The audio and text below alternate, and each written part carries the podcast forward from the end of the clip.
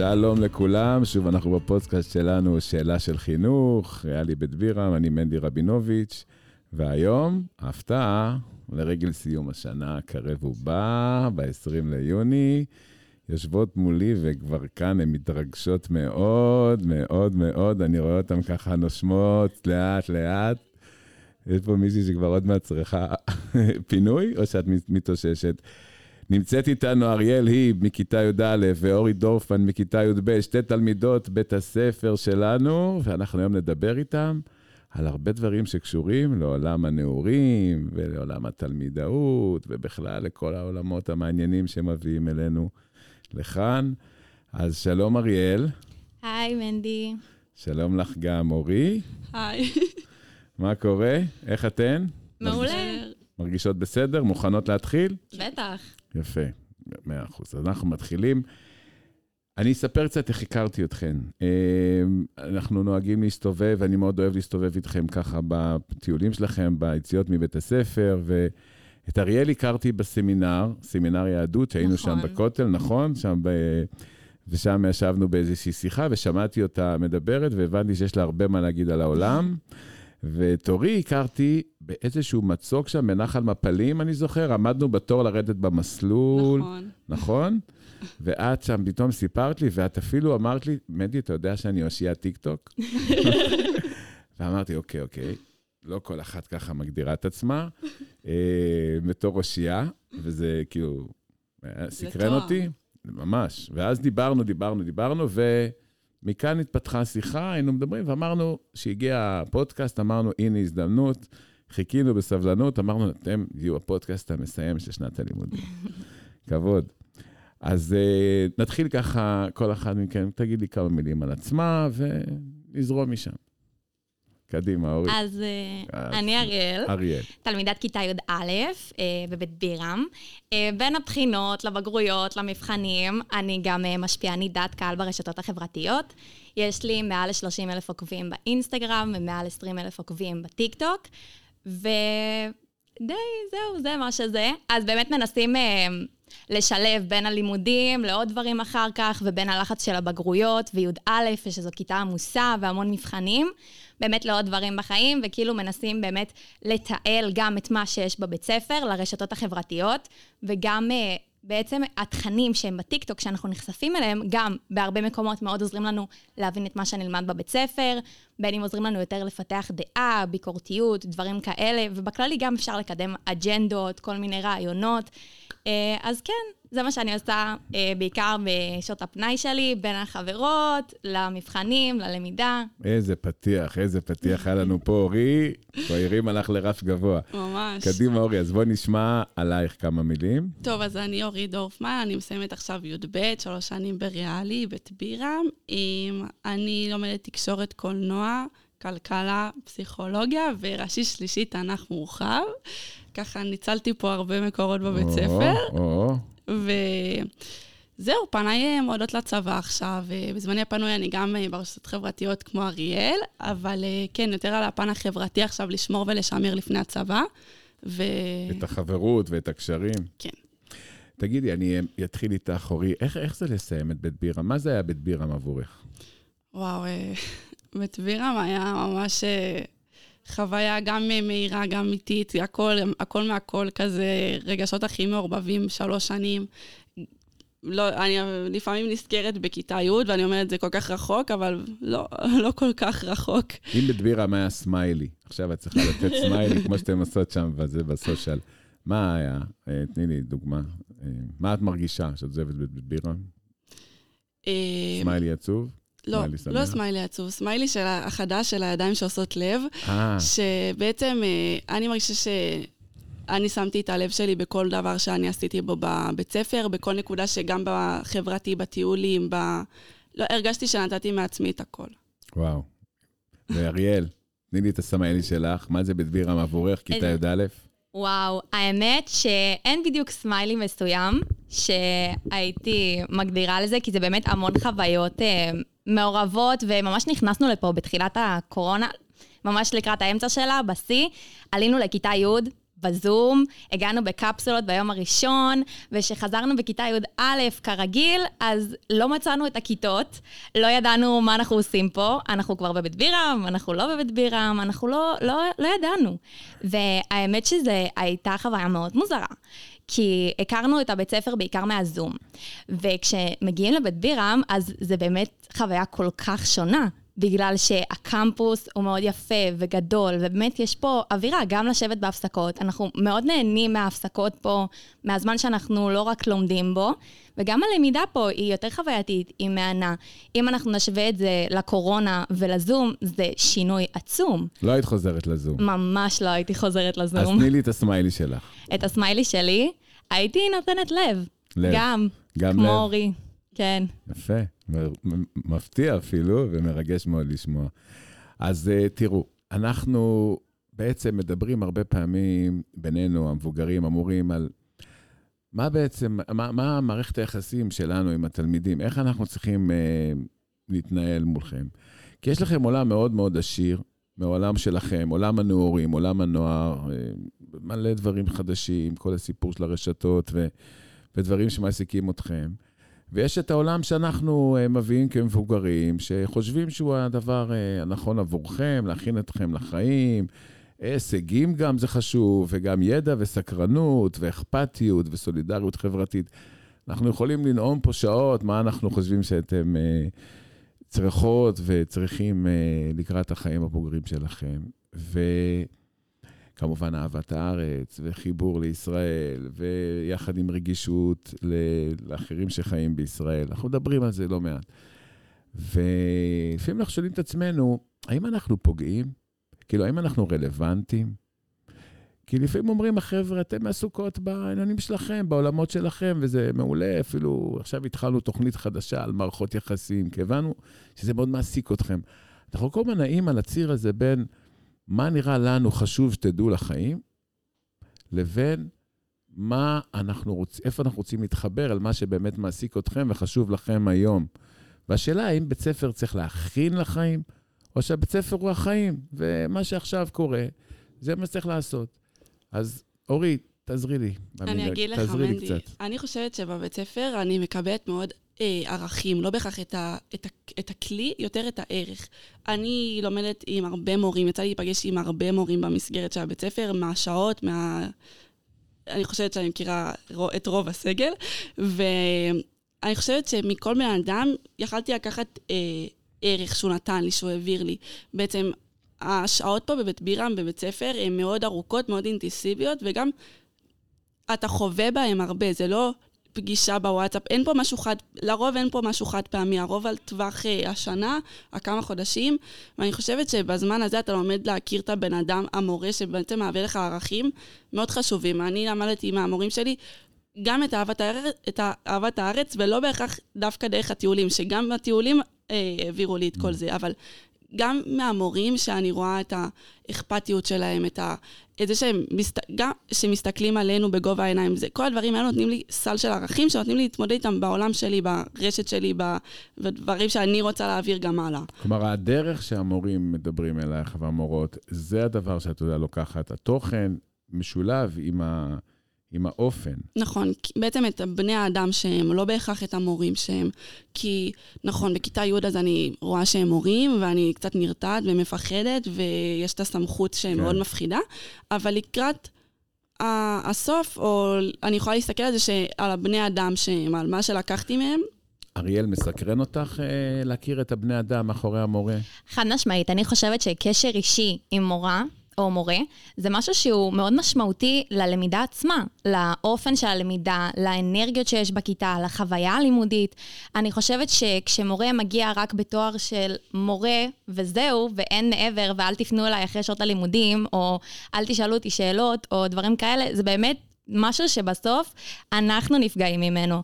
אם יש לי למשל מורה, ויש לי את הקשר הרבה יותר טוב, כאילו עם מורה אחרת יכול להיות שאני אוהבת את המקצוע שלה יותר, אני באמת מקבלת מהאדם, ולאו דווקא מהנושא או התוכן שאני מקבלת בכיתה. אני כן חושבת שיש המון לבית ספר מה להתחדש וללמד, ומיומנויות חדשות וכלים חדשים שצריכים להעביר לנו, שאולי לא מועברים פה עדיין, בגלל שהבתי ספר עדיין מתוכנתים על איזשהו, איזושהי פאזה מאוד ישנה. אני חושבת שיש הרבה מיומנויות שנרכשות רק במגמות מסוימות, ומגמות אחרות לא מקבלות את, אותן הכלים, את אותם הכלים. למשל, עמידה מול קהל, וזה דברים שבעיקר מקבלים בתקשורת, דברים שמקבלים בדיפלומטיה.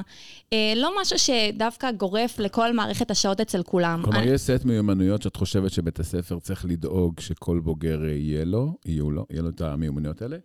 ודבר נוסף שאני לומד ממך, זה שהקשר האישי אה, הוא היום מנוע מאוד חזק ללמידה.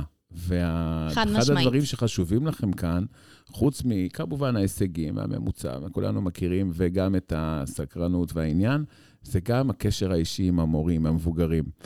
אבל אני, ואז אני שואל אתכם, אה, בגדול, אתם אמורות לרצות להיות בקשר עם חברות וחברים בגיל שלכם. המורים, כלומר, למה, למה שתרצו קשר אישי עם המורים? כלומר, מה, מה זה עושה לכם? מה זה תורם לכם? אני יכולה להגיד לך שזה נותן הרבה השראה, כי אני, אני, אנחנו מסתובבים גם עם אנשים, גם אם לא נרצה וגם אם נרצה, אנחנו רואים, חשופים, ואנחנו מתבגרים מאוד מהר. הדור, גם הקטן מאיתנו, ואנחנו מתבגרים מאוד מהר יותר ממה שהיה פעם.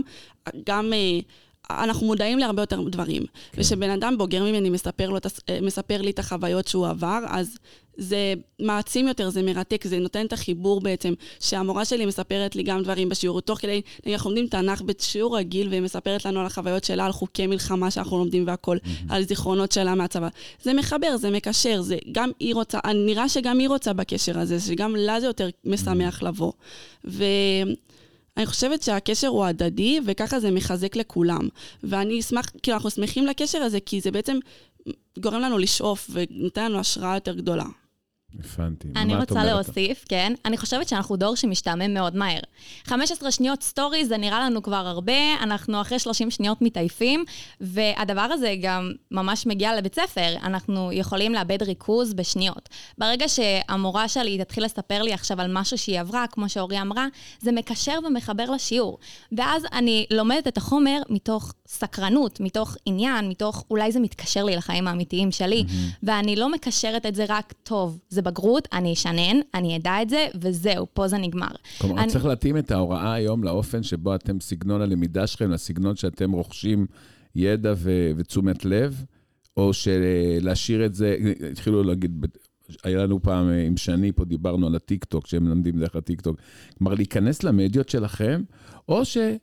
בית ספר זה בית ספר, ואתם צריכים בבית ספר ללמוד, גם לשבת שעה וחצי ולשמוע הרצאה פרונטלית, ולדעת לפעמים... אז חד משמעית, צריך. לא... Okay. אוקיי. צריך להיות פה וצריך לשבת שעה וחצי ולשמוע אה, הרצאות פרונטליות, כי זה משהו שיהיה לנו גם בחיים האמיתיים. אנחנו כן מקבלים את הכלי הזה של לשבת ולהקשיב. עובדה שאחרי הזומים ואחרי הקורונה זה הרבה יותר קשה. אה, כולנו היינו בטלפונים, התעסקנו בעוד דברים בזום, אי אפשר לגמרי לשבת ניטרלי בדברים כאלה. אבל אה, אם נותנים לנו משהו שהוא יותר מעצים תוך כדי השיעור, איזה חוויה אישית, איזה סיפור, איזה רעיון, משהו, mm-hmm. אפילו משפט. משפט אחד שיש לו משמעות, יכול ללכת איתך אותו... כל היום.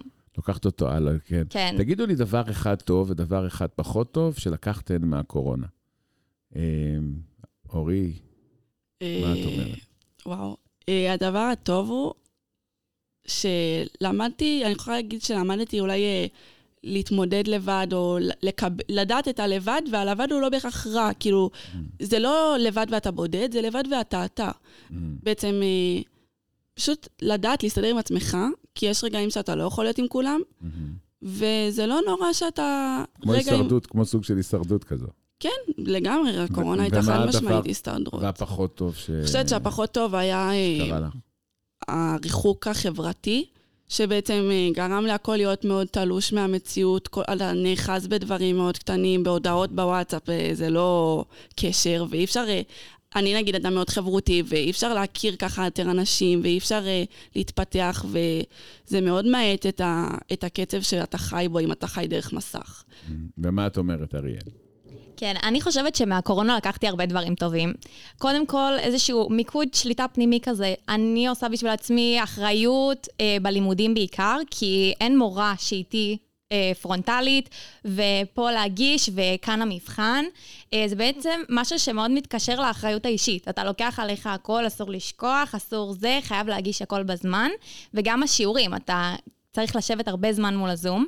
אפשר לקחת את זה לשני כיוונים. אפשר uh, לכבות את המצלמה ולהיעלם, ואפשר לשבת ולהקשיב וללמוד למרות הקשיים. אז גם יש כאן איזושהי הסתגלות למצב החדש, uh, להוכיח לעצמך שאתה יכול לעבור את זה. ומה היה קשה? מה שהיה קשה, האמת שהיה קשה לעלות לבית בירם בזום. אה, נחשפנו למקצועות חדשים לגמרי, כל המגמות, פעם ראשונה בזום, או בקפסולות, באמת בלמידה היברידית, שזה גם ממש קשה. אז אני חושבת שהריחוק החברתי והריחוק מבית ספר, זה באמת מה שהיה הרבה יותר קשה בקורונה. בואו נעבור קצת לדבר על העתיד, בסדר? יאללה. בואו נדבר קצת על החלומות שלכם. שמעתם בחדשות שמותר לחלום? הודיעו? הודיעו שמותר לחלום. אז בואו נחלום. מה החלום שלך, אורי? איפה את רואה את עצמך בעתיד? אני חושבת שהחלום שלי זה למצוא איזון בין מה שאני אוהבת למה שאני רוצה. כי אני אוהבת מאוד אופנה ואני מאוד רוצה לעסוק באופנה, אבל אני רוצה גם אה, לשאוף קדימה ואני רואה... איך קוראים את... למוסד הזה במילאנו, אה, שכולם רוצים ללמוד שם? את זוכרת? תכף אני אזכר. אוקיי, יש לנו תלמידה שעברה לשם. כן. אז את רוצה אופנה, אז מצד אחד אני אחד. מאוד בזה, ואני על זה, וזה העניין שלי, וזה התשוקה שלי, ובעצם אני לא חושבת שאפשר לעבוד במשהו אם אין לך תשוקה אליו, אם אתה לא קם בבוקר ואוהב אותו. Mm-hmm. ואני חושבת שגם השכל והרצון הבוער בי לצדק, ואני מאוד... אה, מאוד מחו... אני מאוד רואה את עצמי בבית משפט, דוד שלי, ש... דוד שלי עורך דין, ואני מאוד רואה את עצמי בפן הזה גם. אז בעצם מה שאני חולמת עליו זה למצוא את האיזון, לדעת, לדעת לעשות את שניהם ולא לוותר, אבל אה, להרגיש גם את הסיפוק ואת ההצלחה. את יודעת שיש חוקר חינוך שנקרא קן רובינסון, שאמר שהמקום שה... הנכון שלנו בחיים זה מתי שהכישרון פוגש את התשוקה. ושאנחנו יודעים שאנחנו במקום הנכון, אפילו הוא קרא לזה, יש לו ספר שנקרא המקום הנכון. שמתי שאנחנו, היכולות שלנו וה, והכישרונות שאנחנו פיתחנו לאורך החיים, רכשנו, נולדנו איתם, פוגשים את התשוקה שלנו. עכשיו, זה גם דבר דינמי שזז לפעמים. אז uh, אצלך אני רואה פה מצד אחד את ה... יש את הכישרונות ויש את התשוקה, באמת את מדברת על הרצון שלך לאזן ביניהם, להפגיש אותם, כדי שתהיי במקום uh, יפה מאוד. ומה את אומרת, אריאל? איפה את, אה, איפה החלומות שלך זה נמצאים?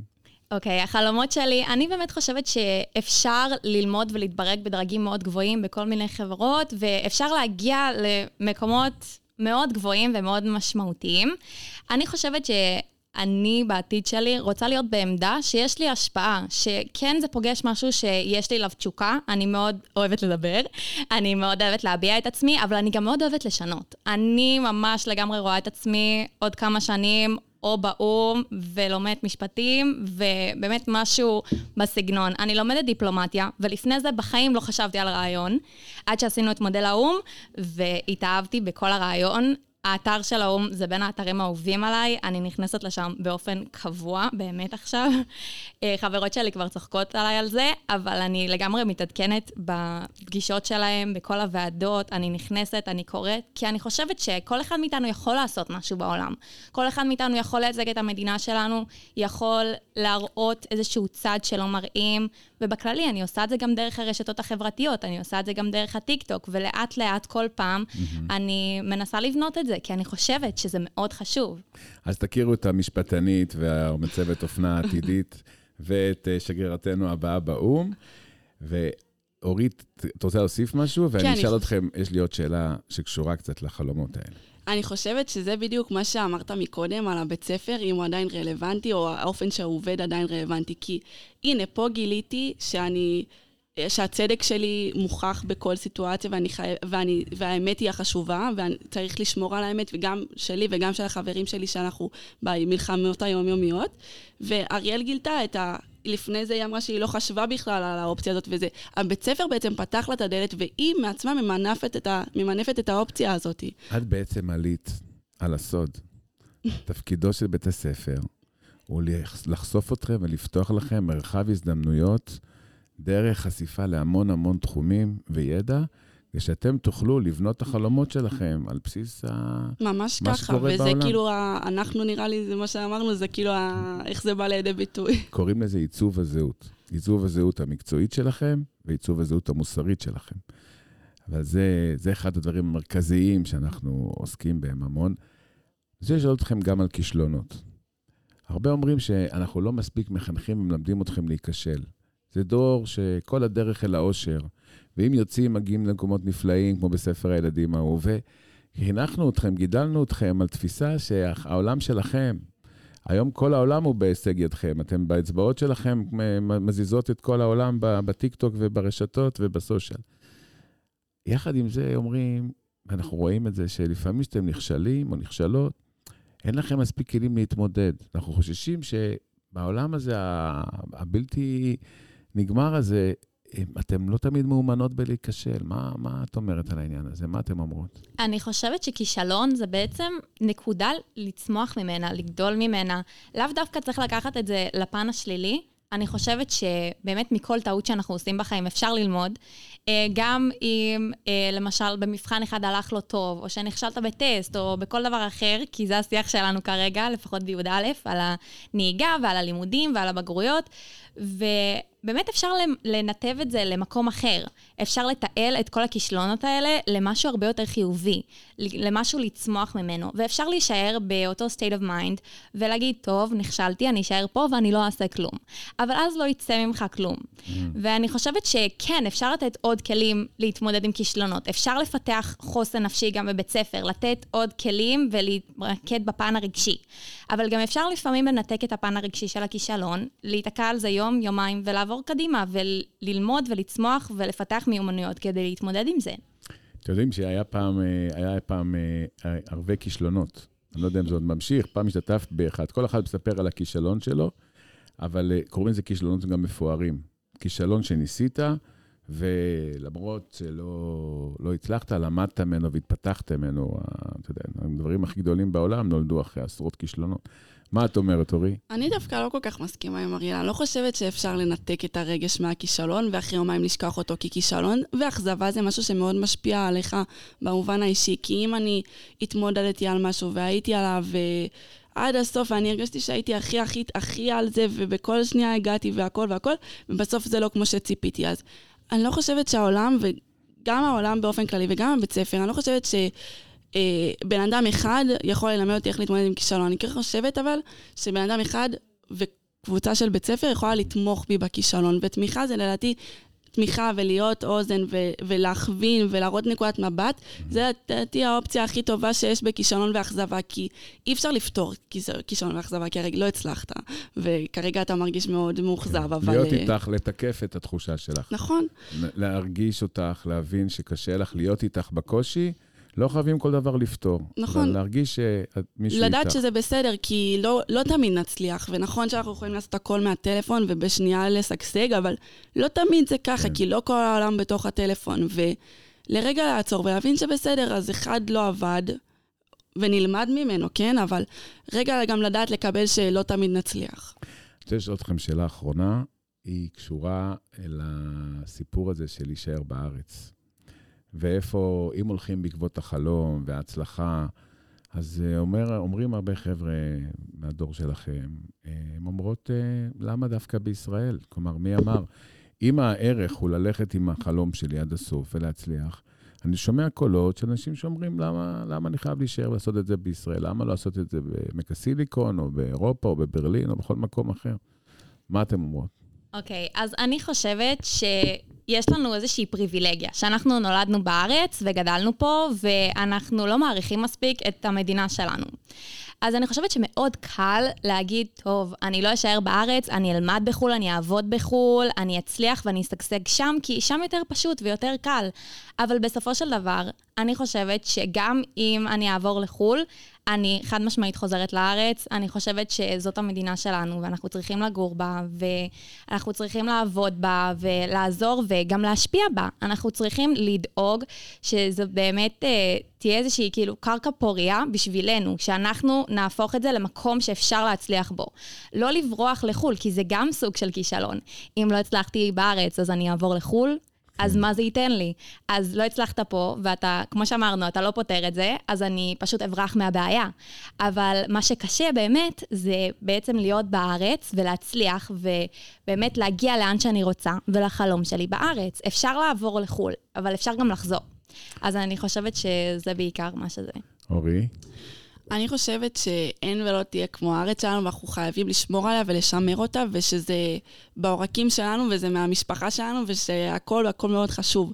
וכן, מה שאני מסכימה עם אריאל, שאנחנו צריכים, נגיד, אני יכולה ללכת, לטוס לחו"ל לשנה, לחודש, לתקופה מסוימת, אבל אין סיכוי שאני לא אחזור. אנחנו נחזור, ו- וכל כל הקטע של הדור שלנו זה להבין, לדעת שאנחנו יודעים את התמונה הגדולה, לדעת שאנחנו הגדולים והיודעים, ולחזור ולשמר פה את העניין הזה. אני אלך ואני אלמד, ואני אעביר את זה אחר כך בארץ, ואני אש, אשתף ואעביר את זה דרך המדיה שלי, דרך האנשים שלי, דרך מי שאני סומכת עליו, דרך מי שאני מכירה אותו. וככה אני אלמד את המקום שלי, איך לשאוף גבוה יותר, וגם הוא ייסע ויצליח ויחזור לפה, וככה גם אנחנו מעצימים את עצמנו וגם מעצימים את המדינה, כי זאת האחריות שלנו בסופו של יום. לדאוג שהמדינה הזאת לא תישאר קטנה ושם במזרח התיכון, שאנחנו נהיה גדולים ושאנחנו נצליח באמת הרבה תחומים. וואו, כל כך מרגש היה לשמוע אתכם בשאלה האחרונה. אם היה לנו פה פסיליטיז, היינו שמים עכשיו את השיר של יורם גאון. הייתי בפריז וגם ברומא, ראיתי את שבעת פילי תבל, בקוטב הצפוני וגם דרומה, אחרי כן ינפה כמו... ארץ ישראל. יפה. אפשר גם שאלה. קטנה? שאלה אליי? כן, יאללה, שאלה בוא נסיים אליך. בשאלה אליי. אז אנחנו, לפני שהתחיל הפודקאסט, עשינו ולוג, ורציתי לשאול, איך הייתה החוויה? כי זה משהו שמאוד שונה מהפודקאסט. הכל מאוד מיידי ומהיר, וב-20 שניות העברנו מסר שהיינו יכולים עכשיו למרוח אותו עכשיו שעה בפודקאסט. אה, איך הייתה החוויה? הייתה לך תגובה, הייתה כזה, וואו, מה זה? לא, לא, זה באמת, קודם כל זה קטע שמכניסים אותך פתאום למצב, אתה צריך להגיב, ואתה... בראש אתה חושב, מה שאני הולך להגיד עכשיו, יראו אותו מלא אנשים, ואתה צריך להגיד משהו ככה, וזה היופי ברשתות החברתיות, הכל הכל- מצומצם. השפעה מיידית. ומהיר ומגיע ישר לכולם, אה, אז אה, באמת זאת עוד פלטפורמה שצריך להתייחס אליה. אז אנחנו נלך על הוולוג, אנחנו נתקדם, בו. נצפה בו ונלמד אותו. רציתי להודות לכם מאוד, ואני רוצה להגיד לכם עוד משהו. אנחנו כאן, המורים והמנהלים, וכולנו מחויבים אה, לדאוג לכם, שאתם תדעו להגשים את החלומות שלכם, ושיהיה לכם פה מדינה שדואגת לצעירים שלה. אחד הדברים שצריך לעשות פה יותר זה לדאוג לצעירים. חיפה צריכה יותר לדאוג לצעירים שלה, ומדינת ישראל צריכה יותר לדאוג לצעירים שלה. אתם, אתם התקווה שלנו. והיה כל כך מרגש לראות ולשמוע אתכן, ורציתי תודה רבה. להגיד לכם המון תודה. תודה. ובאמת, היה, זו הייתה שאלה של חינוך. אנחנו, היה לנו פה עונג לארח אתכן ולהשתמע בפעם הבאה. תודה רבה לכולם.